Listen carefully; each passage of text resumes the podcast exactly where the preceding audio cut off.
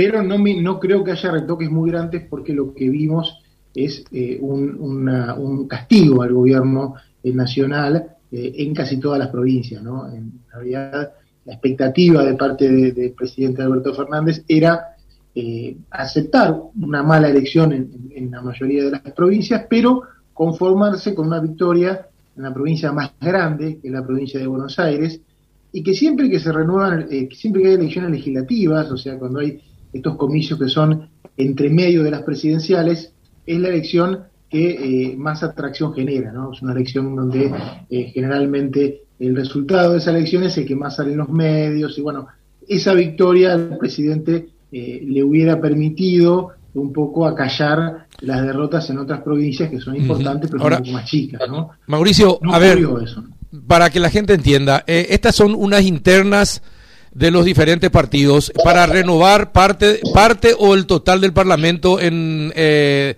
dentro de dos o tres meses?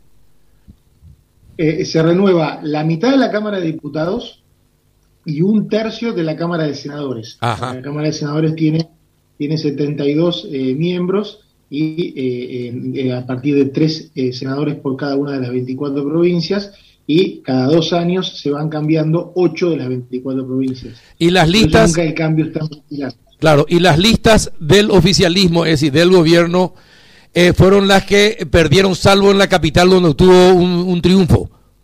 No, la, capital, las listas del gobierno, o sea, el frente electoral, o sea, las elecciones casi que se, se, fueron calcadas en cada una de las provincias. El frente electoral del gobierno, que es el frente de todos, y el Frente eh, Juntos por el Cambio, que es el frente de, eh, que, gobernó hasta 2019.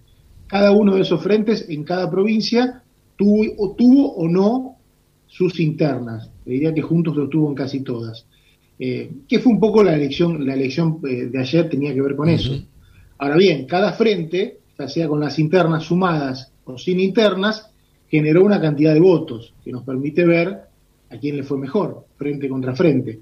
El oficialismo ganó en muy pocos lugares, eh, la verdad que prácticamente perdió en casi todos, eh, ganó en, algunos, en algunas provincias que tienen gobernadores muy fuertes, como Tucumán, eh, Catamarca, La Rioja, Formosa, que es una provincia vecina ahí a Paraguay. sí.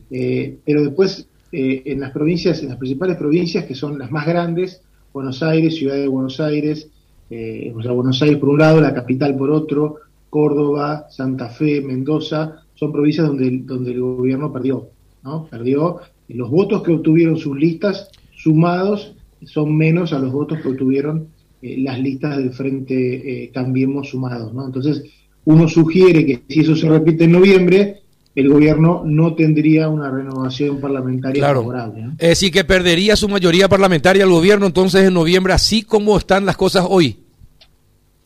Bien, bien. Eh, eh, te, cuento cómo quedaría si la elección se repite, ¿no? Sí. los frentes electorales terminan teniendo un resultado similar. Eh, en la Cámara de Diputados, el gobierno hoy no tiene una mayoría propia, No la tiene. En realidad, no la hoy ya no la tiene. Con este resultado, quedaría una situación muy similar, porque sé que es complejo porque Argentina es muy dinámica. Lo que se está renovando en la Cámara de Diputados es la elección de 2017, en la que al, Frente Juntos, que en ese entonces gobernaba, le fue bien.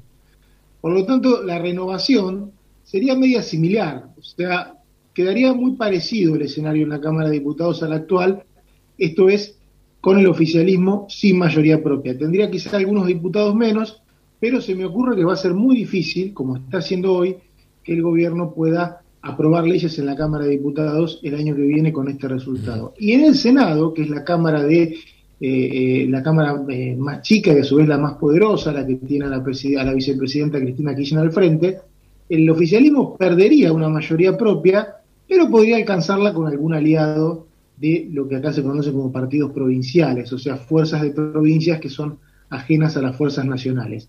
O sea que, de alguna manera, lo que no lograría el gobierno con estos números en noviembre es un control del Congreso que esperaba tener en esta elección.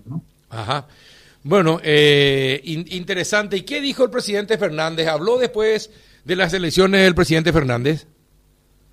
Sí, sí, la verdad que esa es la parte, te diría hoy, eh, más importante, ¿no? Porque quedan dos años, queda un montón. eh, dos años por delante sin las consecuencias de la pandemia que tuvieron los dos, años anteriores. Entonces uno imagina que un oficialismo en estas circunstancias tiene que reconstruirse, puede hacerlo o debe hacerlo, eh, y ahí es donde uno esperaba que iba a decir el presidente. Dijo que iba a escuchar el mensaje de las urnas y que iba a tratar de eh, recomponer la campaña electoral para, para noviembre. Yo te diría que lo, más, lo más complejo no es solamente lo que pase en noviembre, sino lo que pase el año que viene, en diciembre, porque el Frente de Todos, el oficialismo, necesita un relato de época para lo que viene si quiere llegar bien parado a la elección presidencial de 2023.